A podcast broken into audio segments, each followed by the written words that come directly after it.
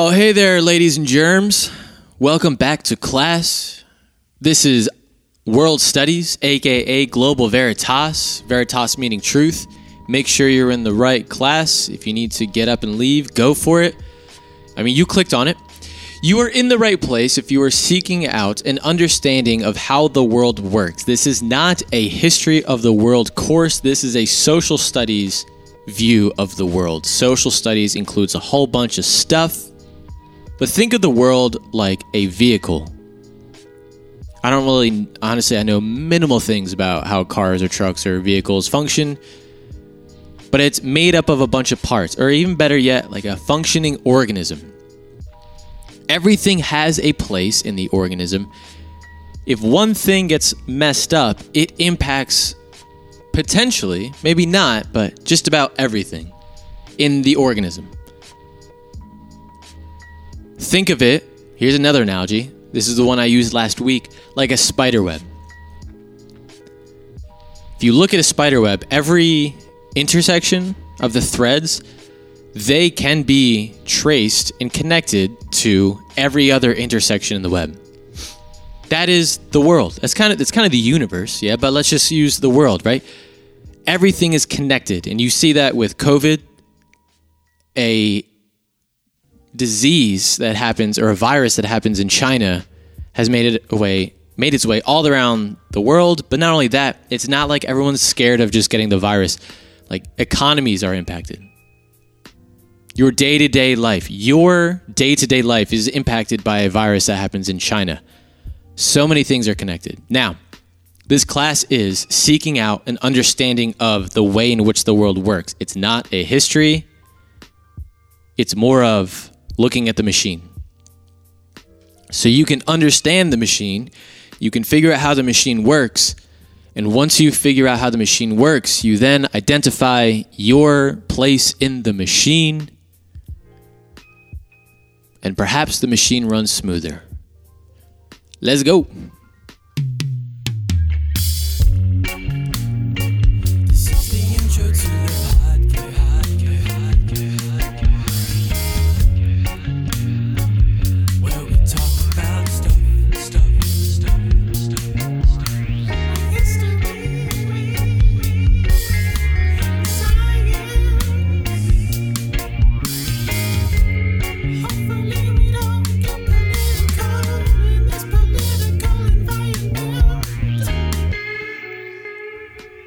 Oh, yes. So last week, hopefully, if you're listening to this week's, you're you listened to last week's because this is a class, right? You might have been able to miss last week's and know where we're at today, but you're gonna have to start to follow along. So if you want to, pause now, give it an hour, listen to last week's episode, then come back tomorrow, next week. I don't really care. Do whatever you want. But last week, talked about what this class is world studies, global veritas. It's a social studies perspective on the world to understand the, how the world functions, how the world works, the algorithm, if you will, of the world. Now, rather than doing historical, chronological, we're going to do thematic. And there's going to be four units, four major units, that's going to develop our ability to objectively contextualize and analyze something to understand something for what it is. Now, first unit, culture, second unit, liberty, third unit, industrialization, fourth unit, gender, and really identifiers. Before we get into that,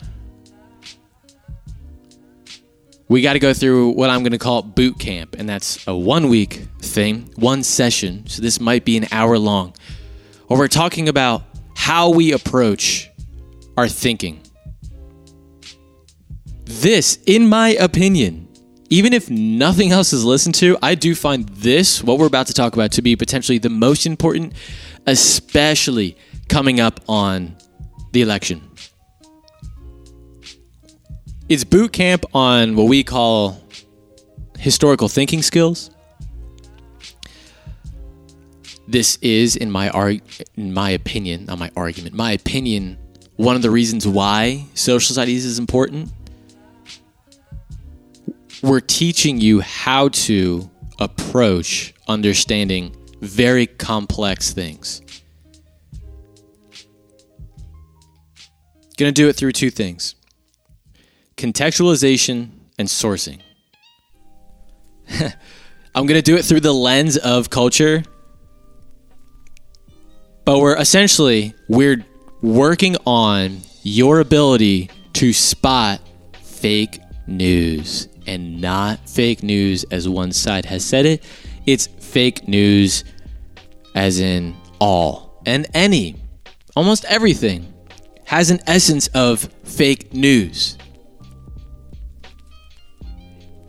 It's kind of concerning, I feel. I think we all know it. There is an entity out there. You could call it the system, you could call it whatever, but higher ups and something above you and I is trying to deceive you. They want you to be a pawn in their game. Now, it's easy to become a pawn in the game. We all kind of are pawns in the game, but we also have we the people. And the best way for us not to be pawns in their game is to use our brains. Because the people do have the ability, and this is what the people, the higher ups know. And I'm not, I'm really not trying to get all conspiracy theory here. If you disagree with this, I'd really like to know why, but like just listen to the news. They want you to think something, right? They want to give you information. Now, back in the day, and we're going to look at this, and I, when I mean back in the day, we're going to go all the way back to like the 1400s, essentially, with the church in Europe as the example.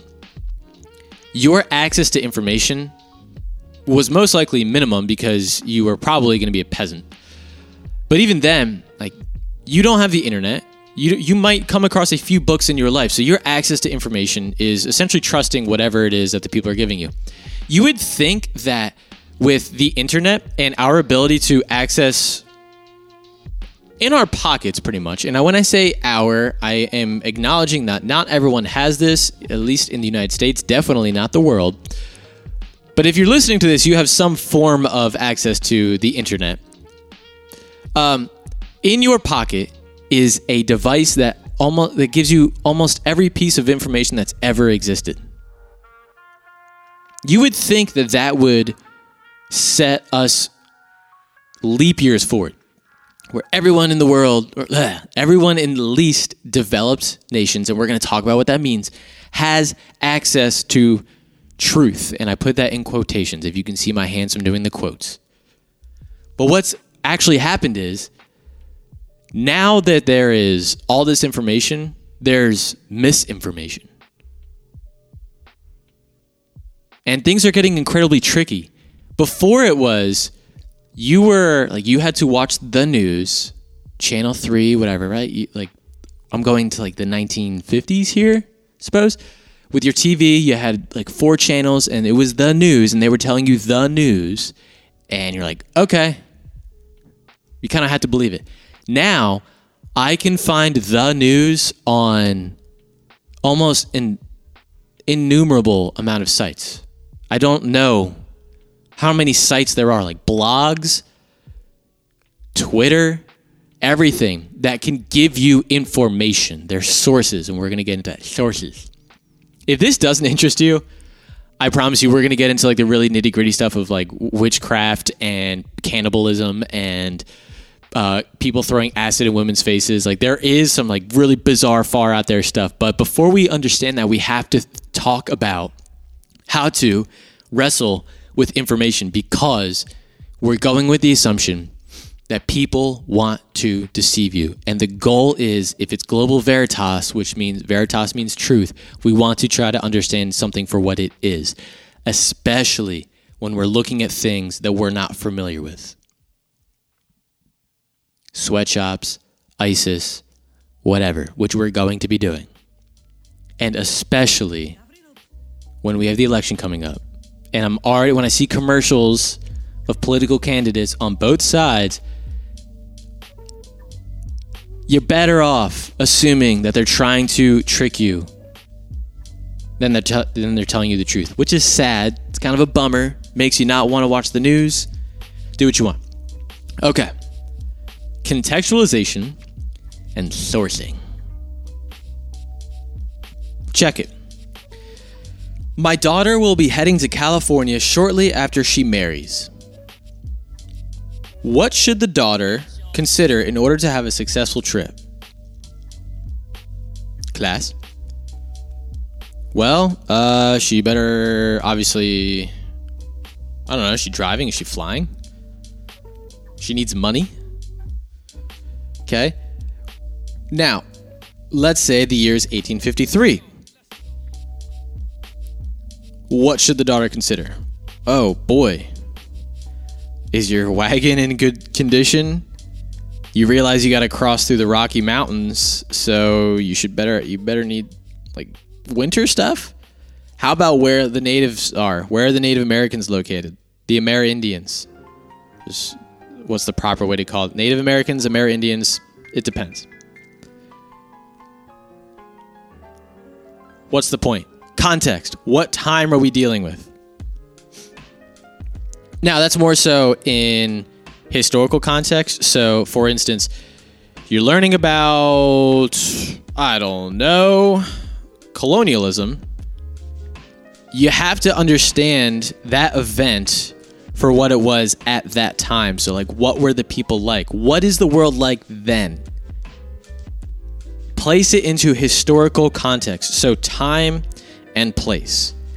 As in, understand the world that was. Anything, anything historical, eh, going all the way back to like 9 11. If, in order to understand 9 11, you have to place it into context. You have to understand what the world was like at that time, what the people were like, a whole bunch of things. We're going to get into like how to contextualize. Here's another one. Sitting by the porch, she put her feet up, let her hair down, and studied for her science test. Good for her. Actually, it's in Syria. In territory controlled by the Islamic State.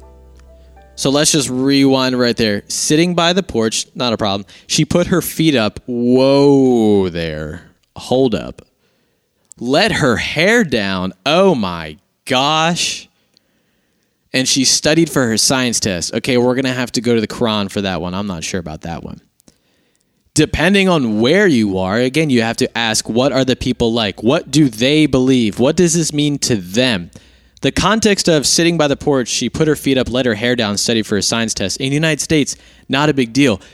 In certain areas, in very orthodox, conservative Muslim cultures, that's kind of a big deal. Letting your hair down in public is a huge no no.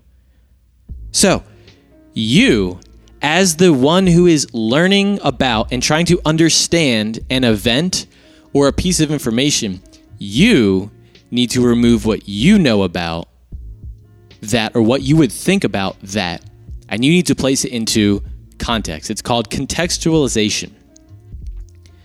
When researching or understanding an event, so either current or historical, we have to place it into context.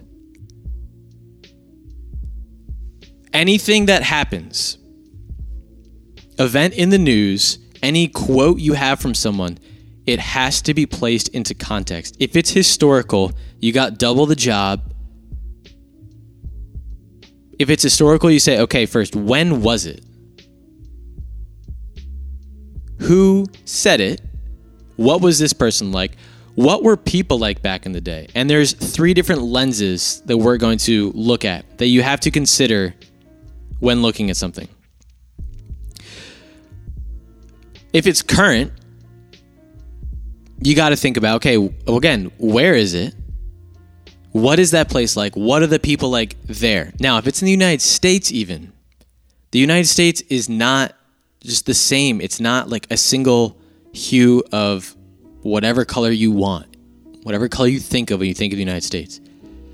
It's a rainbow. It's the melting pot. It's incredibly diverse. So, something that happens let's say in Texas, is a bit different than something that happens potentially in New England. Because the first thing you have to do is place it into context. Where is it? What are the people like? What's happening? For instance, a man going outside and shooting a gun in Texas can be a bit different than someone doing that in Manhattan. Simple, obvious. That's context. That happening in the United States, even, is different than that happening in England. That's context. What is it like there? So, context is the political, social, and economic environment related to the moments, events, or trends. So, in order to put whatever it is you're looking at into context, what are questions that we should ask? And again, when I say whatever it is, that means an event. So, something has happened or a source. It could be a headliner, it could be someone's quote, an event or a source that has happened, a moment, an event, or a trend, even. Let's place it in context. Now, there's three lenses that were involved in that definition. You got your social lens, your political lens, and your economic lens. The social lens would be what are again what are the people like? So who are the people involved? But then you got to think about is this a like a, is, is understanding the social context going to give me a better understanding of this event? As in are there different groups of people involved? For instance if something happens in the united states like this these um, peaceful and non-peaceful protests like things going on in seattle or sorry portland are there social groups involved is this like a, a racial issue as in black and white hispanic asian whatever? Like is then you got to understand the dynamic between these groups. And that might not even be the cause for this event. You're trying to understand you're trying to place this event into context. So you're asking yourself who are the different people specifically as an individually then also the different groups of people involved? And what is the, the dynamic between them? For instance conflict between India and Pakistan. That's social. If you know the history of it, that used to really be like one territory. It used to be India. And then the Muslims got Pakistan, the Hindus got India. Uh, there's way more to it. But that is a social context, right? That so the social aspect is it could be different religious groups, different racial groups, even um, things such as like sexual orientation is that a understanding that context going to help me understand this event better? And then if it is let's say something social of religious and it's like hindu and muslim and pakistan and india you should understand where both sides are coming from. So like okay what do these people believe? Now that is going to get in us into sourcing. We'll call it that. We'll get to that in a moment. But you need to, if you understand, if you're looking at the social lens, you need to understand the people. What they are like. What is their culture like? What they believe. Culture can be broken down into so many parts, like subculture, the, the culture of a school, the culture of a classroom. Right? You want to understand the people there. It's like the interpretivist, interpretivist approach. What are these people's motivations? What are their beliefs about blank? Does understanding that, the people involved in this, and what motivates them and their perspective on this, does this help me understand this event better, the cause and effect of whatever event? Usually, because we're doing social studies, the, the social lens is usually involved.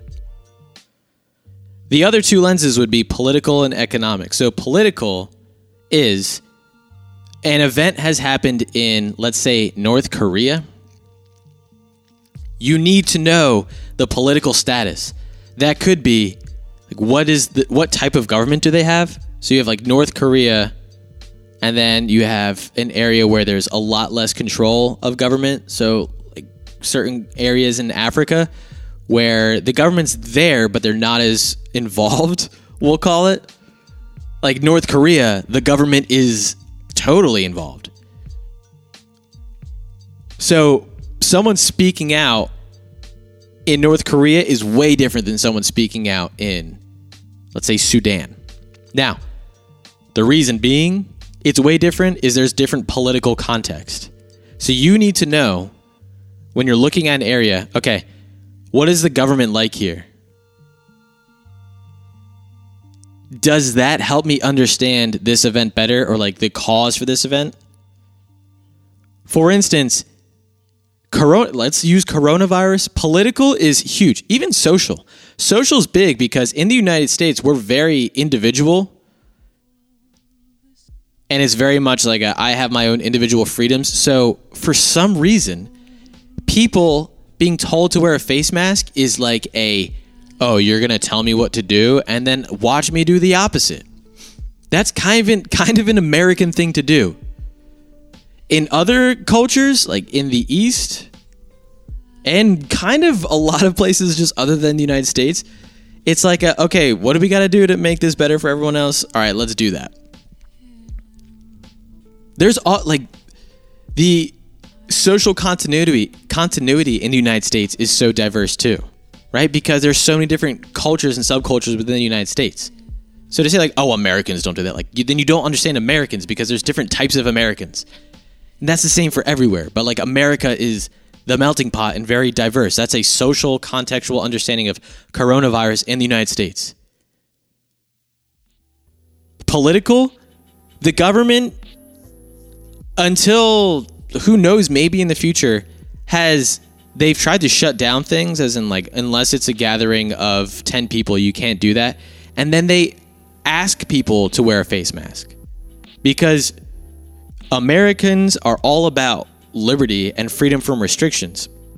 So, when the government tries to do something, keyword try, the best they can do is like I don't know, fine you, maybe arrest you. If it got to the point where people are being arrested for not wearing a face mask, like that would be a really interesting day in the United States. Because the political context shows me that like the government can try. In China, the government could they have a lot more control, let's say that. That if they catch you outside, they can do more stuff than in the United States. And historical things going on, like there's a lot more stuff to be worried about. Like it isn't just coronavirus in the United States currently. Like that's the other context. Like what else is going on around it? We got a lot of racial tension, which is probably good because that means pro- progress is moving forward. Right? That's another that's a social lens, right? That's placing it into context. Why is it? So when you ask yourself, let's say, why is the United States struggling so hard with coronavirus? Let's look at this social lens. Well, a lot of Americans don't like being told what to do. There also seems to be a trend of the social aspect is Americans don't tend to trust science all the time. And they're like, man, I don't know about that one. And I, I just did a southern accent. Whoops. Because it's not just the Southerners, it's everywhere. But like Americans know other Americans that are like, I don't know. Like, and a lot of outside of countries look at America like that. That's a social lens of understanding of, okay, we got this virus and this is how it spreads. And people are, one, don't want to wear a face mask because they don't like being told what to do. And two, they don't know if it's necessarily true. That's a social understanding. Political, the government is limited in what it can do to like the government can't bring tanks down the street or like armored vehicles and say get inside or else we're going to arrest you. The government can't do that. The government can do that in other countries. If they want. That's a difference in culture, but that's context. So like I I think this is going to happen in 50 years and 100 years. They're going to look back and look at why, what did some countries do, what did other countries do. The social aspect is it's difficult to get all of America on the same page. As in, like, hey, everyone, it would be really helpful if we all just stayed inside for as long as possible and wore face masks. Good luck. In other countries, That's a lot easier because of the social context. Then the political. Hey, if you go outside, there's going to be consequences. In America, it's like, good luck. Good luck telling me that. The final one is economic. A little bit less with coronavirus, but the economic lens so the social lens, the political lens. So social is who are the people involved, what do they believe, what do they like, what is what are the dynamics between the different social groups. Political is what is the status of the government? Is it a political issue that's causing this?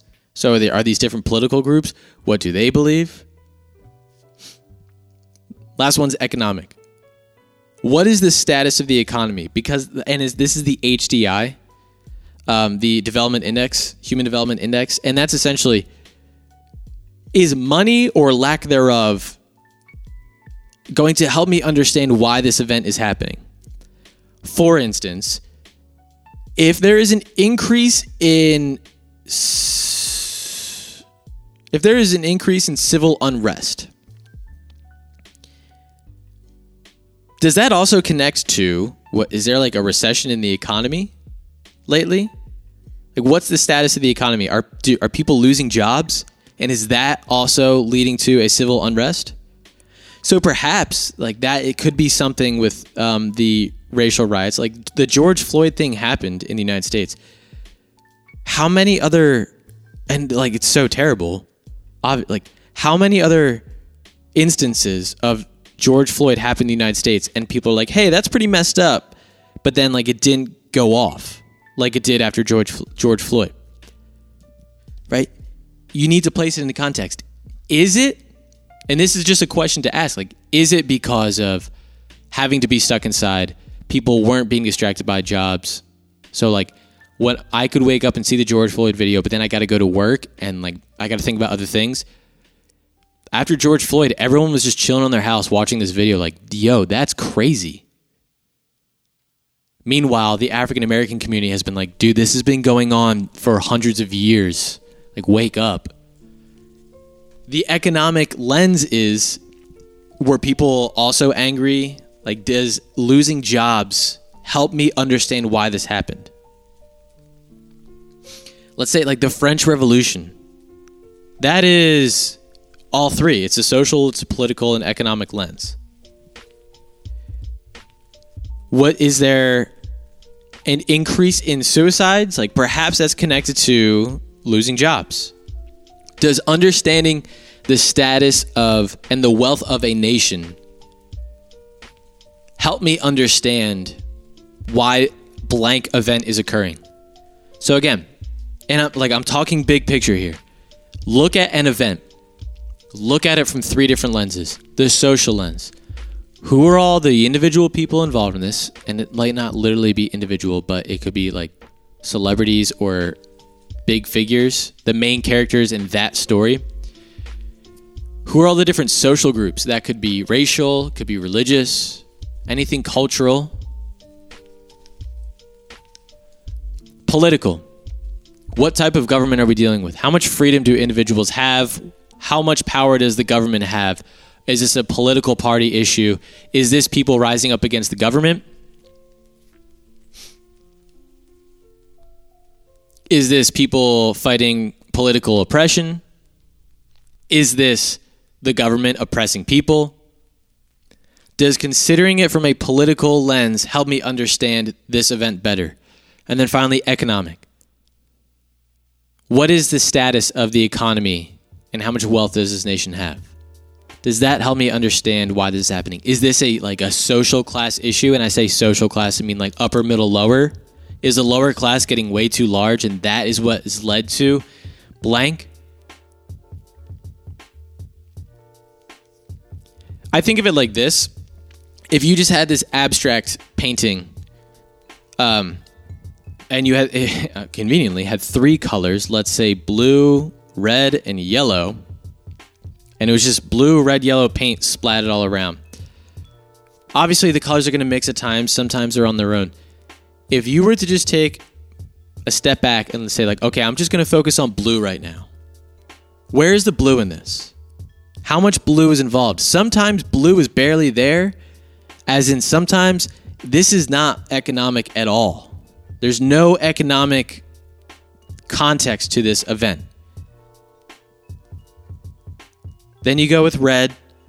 Let's say that's political. And then yellow. The big picture, all these colors are mixed together, but when you just focus on a color at a time, it will help you understand the context of this event. Again, such as she put her feet up, let her hair down, and studied for her science test. That is a social and also even a political context. It's not really economic. The social context is who are the people there? What do they believe? They don't think that a woman should have her hair down in public. Depending on how conservative it is, like if it's in the Islamic State, there's no separation of what we would call church and state or like mosque and state. So the government is based on the Quran, Sharia law. So, anything you're looking at, who are the people? What are they like? What's the government like? Do they give people freedom? Because, for instance, like, just to rewind, like, for a split second, a woman, a Muslim woman in the United States, putting her feet up and letting her hair down, studying for a test, is possible. It's possible in the Islamic State, but she will most likely get punished for that. But a woman could do that, and then like a very conservative Muslim could be walking by and then see that and then dislike it. But in the United States, the political context is like everyone is kind of individually free, so that person can dislike it. They have the freedom to say it, but they can't really do much about it. You can't assume that it's just blanket across the world and everything is the same. So you have to place events into context. What caused this event? What has led up to, like, what happened right before this event that will help me understand it? This quote, historic or current, who said it? Was it in a conversation? So we need to place that into context. Like, that is something that we'll get into in misinformation.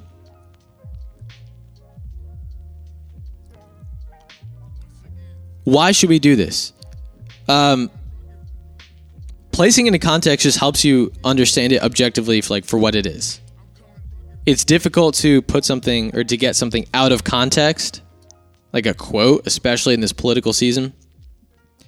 Um, but I mean, even for our current life, right? The ability to distinguish between causation and correlation is key. The difference between correlation and causation is causation is B couldn't happen without A occurring. Or at least A is a, a factor in B occurring. It has caused it. This, these are these two events are connected. Versus correlation, they just so happen to occur at the same time. Your ability to distinguish that is key such as like when people say like oh we're losing jobs because of blank like place it into context are they connected is there causation or is it just correlation if they're not then this is either that person is wrong and they're spewing out incorrect information thinking that they're right or you're being deceived this is the critical thinking look at something place it into context understand why is this happening social, economic, political lens, any major events that happened before it. Are they connected? Is there causation or correlation? What did they say? Getting quotes from someone. Put it into context because it's so easy. Like, I could talk for an hour and then someone could take a quote, like a line from what I said, and then completely use it out of context. So you should be like, okay, well, who is this person? That's a social, right? Like, who is this person? What do they believe? Is it likely that they would say that? Were they having a conversation? Like, where did they get this information from? You're placing it to context. The biggest thing is fighting fake news, which leads to sourcing, or as I like to call it, sourcing. Did you check your sources? Now, a source is A person, publication, or publication or object that gives information. So it could be like a video, an article, a picture, a book, an interview, a tweet, anything that's giving you information. It doesn't have to be true information. It is giving you information. Now, I have two sections that we're about to break down, and then this is the last half of the class today deception and then rising above it. When dealing with sources or information, that's understanding events or ideas, historical or modern, there are plenty of pitfalls that will prevent you from understanding the truth. Now, you're trying to understand what has happened, what that person said, or what this idea is. First thing to distinguish, and this is historical stuff primary and secondary source. So, a primary source is the original. The secondary source is something that comes from the original. For instance, let's say there was a huge fight in the cafeteria. A primary source is footage of the fight or someone who is there explaining the fight. Now, there's going to be issues with that. The best that you can get, the best thing you can do is to like see it live or experience it live. That's why footage or audio is great. It could be edited, which can be scary. But if you can see footage of the fight and you're trying to understand like what happened, uh, like imagine this is what we do with our student, what we're going to be doing with our students in American Studies. There's going to be a fight in the cafeteria. They lost all the footage, so the students have to get a bunch of different sources and then try to figure out what happened. And they have to distinguish like which source holds the most weight. If you can get footage of what happened, that is as objective as possible. Now the angle could be iffy, but if you can see what it is, that's a primary source, right? That is like you're seeing what happened. When you start to get people talking about it, that's when it gets iffy. Now, a primary source is source is still someone who is there who's talking about it. like they walk away. I'm the dean of students. I pulled that kid aside and said, "Yo, tell me what happened." That's a primary source. There's a difference between Suzanne, who was actually there, told Bethany, who was not there, and then Bethany told Amanda, and I'm asking Amanda what happened. You get the difference? Suzanne told told Bethany. Bethany hears the story. She's like, "Oh, nice." One, she heard it from the perspective of Suzanne. Can we trust Suzanne? I don't know yet. Then Bethany tells Amanda, "You ever play the game telephone or whisper down the lane? It's very difficult to keep facts straight when it's passed on." So, a secondary source is not coming from the is not the original. Sorry. It's coming from the original. So it's like I heard from or this person meant or this person said. A secondary source is let's say like a primary source is Mein Kampf from Hitler. If you don't I don't know why that just randomly came into my head, but like read Mein Kampf, that is Hitler writing about his beliefs. A secondary source is Joe Schmo reads Mein Kampf and then writes a book about it. His book about Mein Kampf is a secondary source. He's telling you what Hitler said. The best thing you can do is read what Hitler said. That is not always the case, and you're not always going to have access to that information. So, you must recognize when you're dealing with a secondary source, as in it's not the original, you have to acknowledge that it might not be true. The best thing that you can do is see something for yourself. If you can't see something for yourself, anyone who is there or anyone who is in it. So if you're learning about the cannibals in Papua New Guinea, there's two ways to go about it. One, you can hear from the cannibals from Papua New Guinea, or two, you can listen to someone who's telling you about the panic, the cannibals from Papua New Guinea. I am a secondary source. Okay. Sourcing. Any primary or secondary source, ask yourself who made this piece of information if it's like a tweet or an article or a documentary, anything, who's telling me this? Where'd it come from? So you just gotta ask yourself, like, is who's the author? For a couple different reasons. One, is this person an expert? Like, does this person know what they're talking about? Because I could watch a video about how we didn't land on the moon from a 30 year old dude that lives in the basement with his mom who's not like who has done a bunch of research and I put that in quotations but he's not an expert in the field or even worse like I'm following a kid's a 12 year old's TikTok telling me about all this stuff no offense you might know a lot but like you're not an acknowledged expert in that field I should know who's telling me this information if someone's reporting about all the stuff that's going on in Portland, is that person there? Is that person just like a random blogger that's hearing the stuff that's happening? Like, who are you that's giving me this information? Then ask yourself, what bias or biases does this person have? We're going to assume that everyone is biased. Now, bias is prejudice in favor of or against one thing, person, or group compared with another, usually in a way considered to be unfair. It's not always unfair. But someone reporting to me about what's going on in Portland. Here, here's a great example. I see a tweet or I look at an article and it's a video of something happening, and then below that is someone telling me what's happening. That person could easily place that video out of context, one, or two, the way that they understand what's happening, like the way they word things, could be like, look how that police officer violently attacked blank, or look how this person violently attacked the police officer. Or you could say, look how this person was defending himself from the police officer. How you word it is key. This person is a secondary source unless they were that person and then they're explaining what they're doing. But then even then, they are explaining their own bias, their side of the story. This is it gets so overwhelming. But there's a difference between seeing the video and then seeing the video and then reading what the person says that's like presenting this information.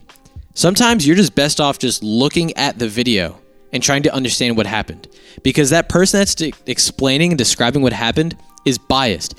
They are even it's either explicit or implicit. They are prejudiced in some way and the way that they understand that event could not be totally correct. And they're not even trying to do it. Now, you have explicit and you have implicit bias. Explicit bias is like they're deliberately prejudiced. They're like someone who, let's say, has like a, and this isn't even, this isn't, this is natural. So I just want to point this out. Someone that has like a Blue Lives Matter flag on their car and then is talking about like stuff that's going on in Portland is probably outwardly biased. I am explicitly biased towards the Philadelphia Eagles.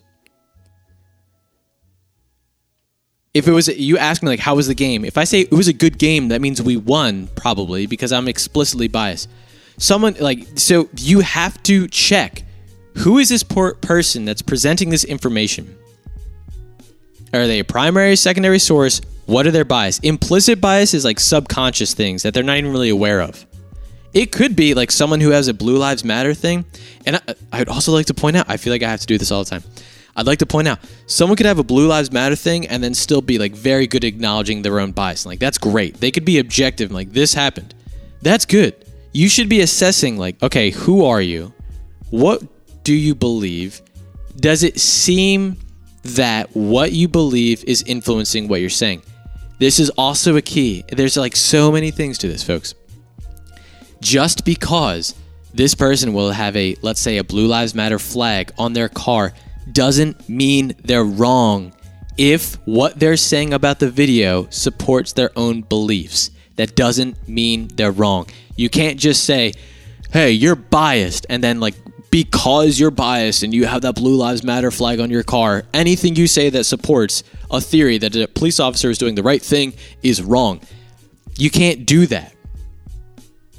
You have to take into consideration what they're saying. Just like you have to take into consideration of the other side and what they're saying. Think about what they're saying, but also sourcing, acknowledge this person, who are they? What do they believe? And then you honestly have to ask yourself, one, are they biased?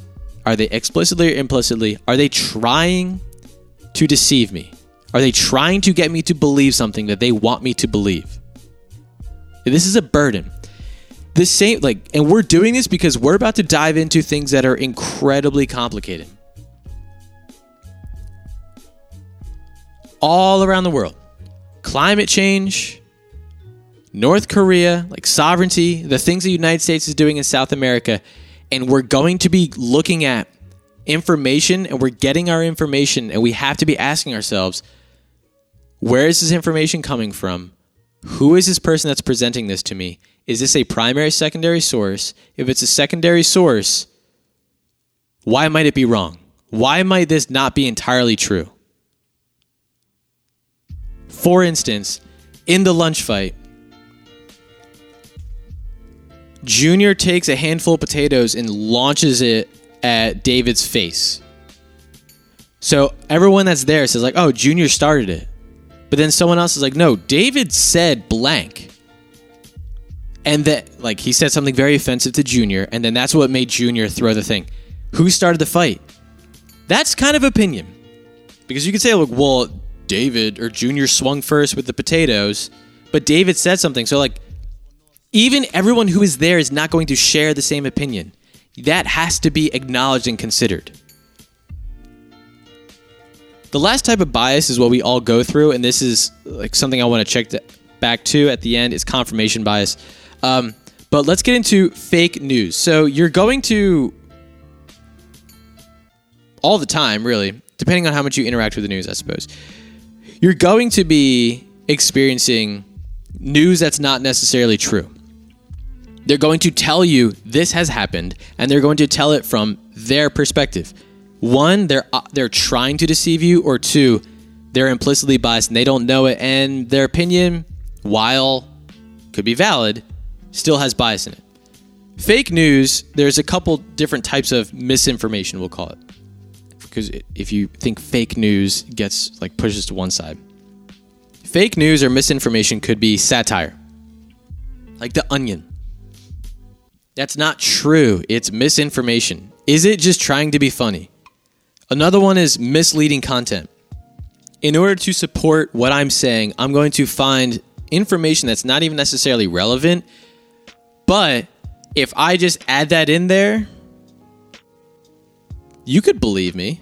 Like, and this might be wrong, but this is the first thing that comes into my mind.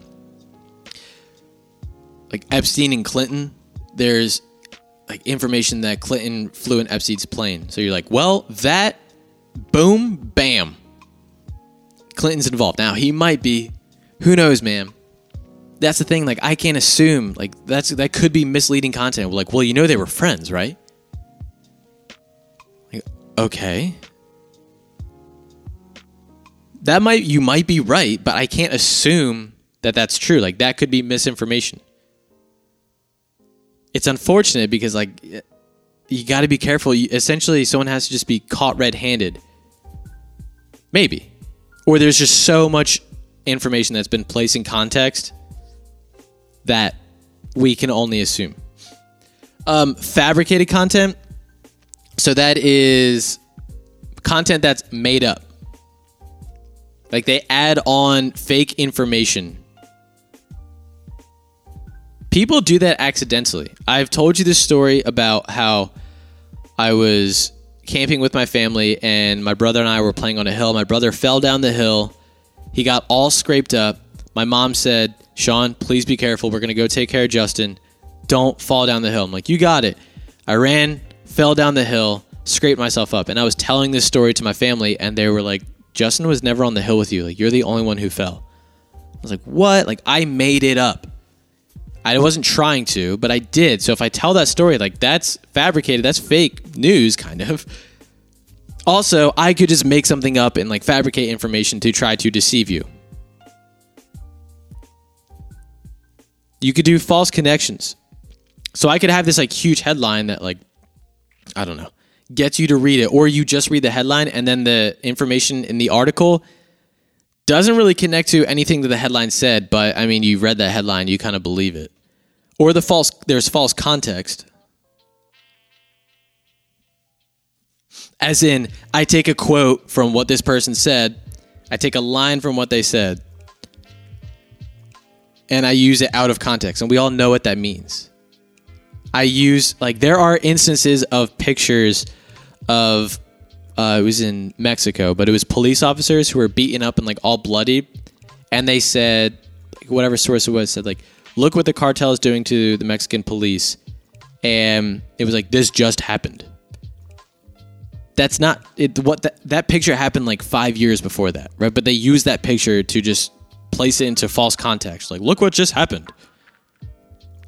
It happens. Like the, i have i show things to my students all the time. Here's one this is from this was posted on facebook by the north dakota democratic organization Attention hunters, if you vote in North Dakota, you may forfeit hunting licenses you have in other states. If you want to keep your out of state hunting licenses, you may not want to vote in North Dakota. Learn more. So, this was posted by the Democrat organization North Dakota, and they said if you vote, you might have to forfeit your hunting license in other state states. So, if you want to hunt out of state, you might not want to vote.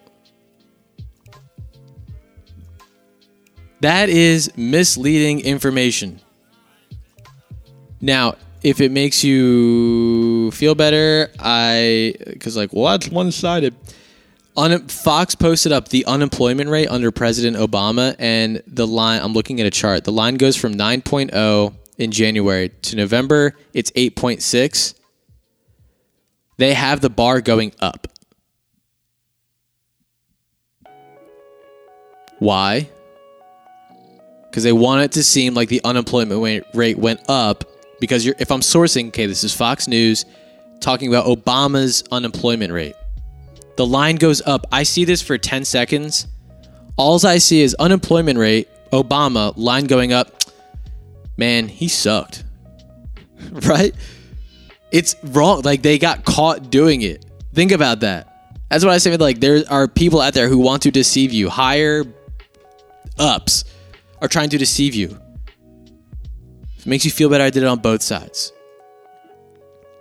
So, how do we rise above deception, being deceived by fake news?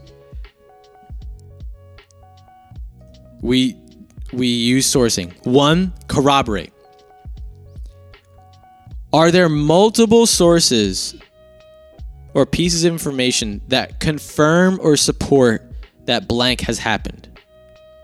Let's use the lunchroom analogy. Let's say that multiple people are corroborating and saying that, yes, David did say something very offensive to Junior. And one person is saying, David didn't say anything. And just so happens that person's David's best friend. Like that, this is sourcing, this is checking, this is placing in context. Okay, multiple people, objective people, like just bystanders, they don't really know Junior or David, they're saying that this happened versus David's best friend. Which holds the most weight? That's corroborating. Are multiple people saying the same thing, and then you have to check them and their bias? Would there be a reason? Like, are all those people Junior's best friends? Like, Junior, they're on the football team and they're all saying it, and like David's just outnumbered? If you can corroborate and support from multiple sources, outside objective sources, just whatever is more likely to be true. Then do what we call close reading. What is the document saying? Who is saying it? Is there a chance that this is satirical? Like, is, is this supposed to be a joke? You really have to ask yourself, why might this be wrong? Why might this not be entirely true? And it's not like black and white, 100% right, wrong, 100% right. It's this article could be like 75% correct. But why might it be wrong? Where might I be getting misinformation? Who's writing it? Are they biased? The answer is yes. Are they extremely biased? Does that bias then come through in their writing? Like, is there a tone here? Are they trying to convince you of something or are they just trying to tell you what has happened? Don't just read the headline. That's such, like, you can't take headlines for what they are. The reason being is a lot of media outlets make their money um, based on how many people click on the article. So it's clickbait. That's how they make their money. So they need to get something that's going to get you to click it. So the article's headline, yellow journalism. It's going to be like out there. It's going to make you be like, whoa, wait, what? And like, you got to click it. Go ahead and click it and read it if you want, but like, don't just read the article and then be like, oh, dang, that's wild. Because they could like this happens uh, it happens for MMA stuff that I watch. Like after the fight, the headline will be like Khabib says this or like Khabib calls out Conor McGregor or whatever. It's a 10 minute video and it's about like all this different stuff and then Khabib says something about something Conor McGregor said. It's like that's not what this video was even about. But you just made me watch this whole thing, right? I can't just be like, oh, Khabib called out Conor McGregor and like make an opinion about it. like blah, blah, blah, blah. You gotta like sh- you need to take the time. If you care enough to make an opinion, you should take the time. Check the date. How long ago is this? Was this relatively recently? How close was it to like if someone is using an article from a long time ago to support an idea, like perhaps we should find a more modern recent article. You need to assume, unfortunately, that any piece of information that's going to help you understand an event might not be entirely true. It's a bummer. So, like, when placing an event in context and looking at the social, political, or economic lens, like, you should ask yourself, okay, what's the government like here? And then you read an article on what the government's like. You need to like use sourcing on that article while you're placing things into context. This is incredibly important, especially coming up in the election. You're going to get so much information thrown at you, and it's people trying to deceive you. You need to, when they're saying, like, look what this person's done to jobs, or look at what this person did in, to taxes, or whatever else, place it into context. When did it happen? What was happening at that time? Social lens. Who are the different people involved? Political lens. Different political political groups. Why might have you done this? Why might this person have done this for a political advantage? Economic.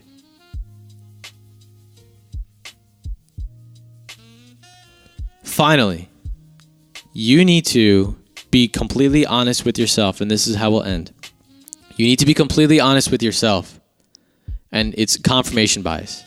Confirmation bias is you read things and find information that supports what you already believe. Either you are seeking out information that you that will support what you already believe, or you read an article and the only thing you take from it is the stuff that supports what you already believe.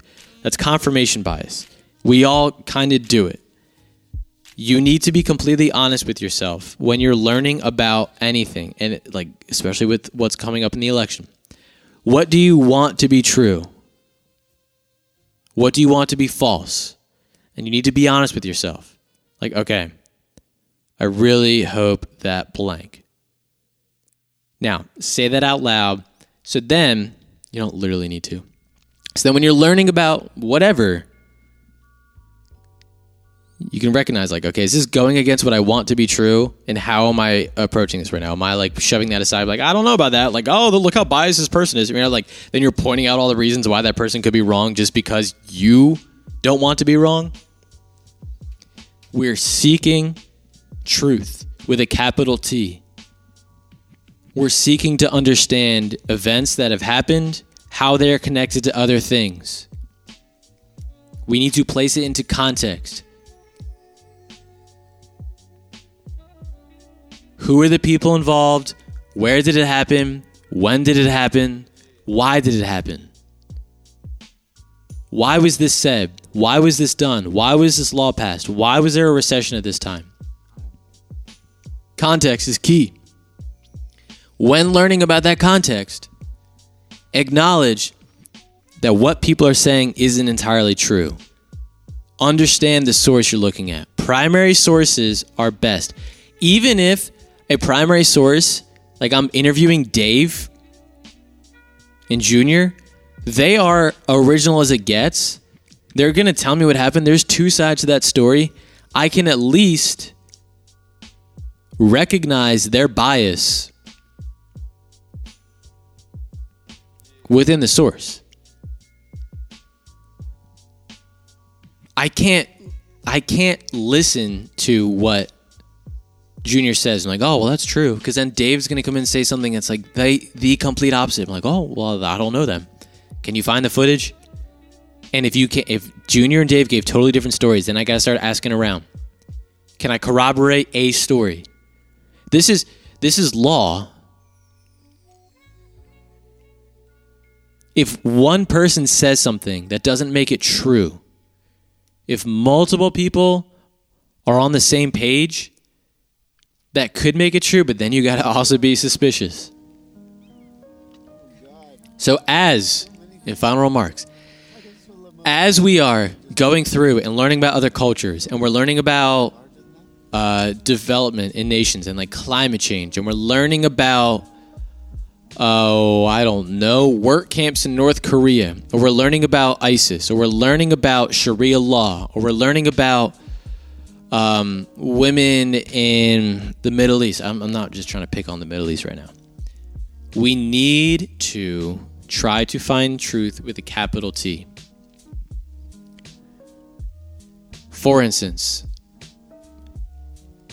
if I'm trying to understand 9 11, and I, if I'm going to do that, I have to understand, like, well, why did they do that? I'm placing it into context. Who are the people involved? What are their motivations? And I ask myself, for the terrorists, again, calling them a terrorist, I would, they are a terrorist. But like that implies something because they don't view themselves as terrorists. Maybe. Anywho. And I ask, why are they so evil? What kind of answer is that going to give me? If I ask, why are these people so evil? I'm approaching it from a bias. I have to just ask objectively, why did they do what they do? Listen to them. They definitely are telling us why they did it. Are they right? I got like I'm pausing for a second like are they doing what they did? Was that right? No. Are there is there are there things that they are saying that's true? I don't know. I got to do more research. I can't assume anything is right or wrong. I have to acknowledge like okay, well they think that because blank. What's making them think that? Why might they be wrong? Why might they be right? In the end, the biggest truth is that with a capital T, this group believes this and therefore they did this. That's like the most basic level of understanding. And then if we want to get like the algorithm, what causes people to be willing to fly a plane into a building? Religion's one of them. That doesn't that doesn't make a religion wrong. But religion, like this is the algorithm and the, way the world works. Religion is a very powerful tool to get people to do things.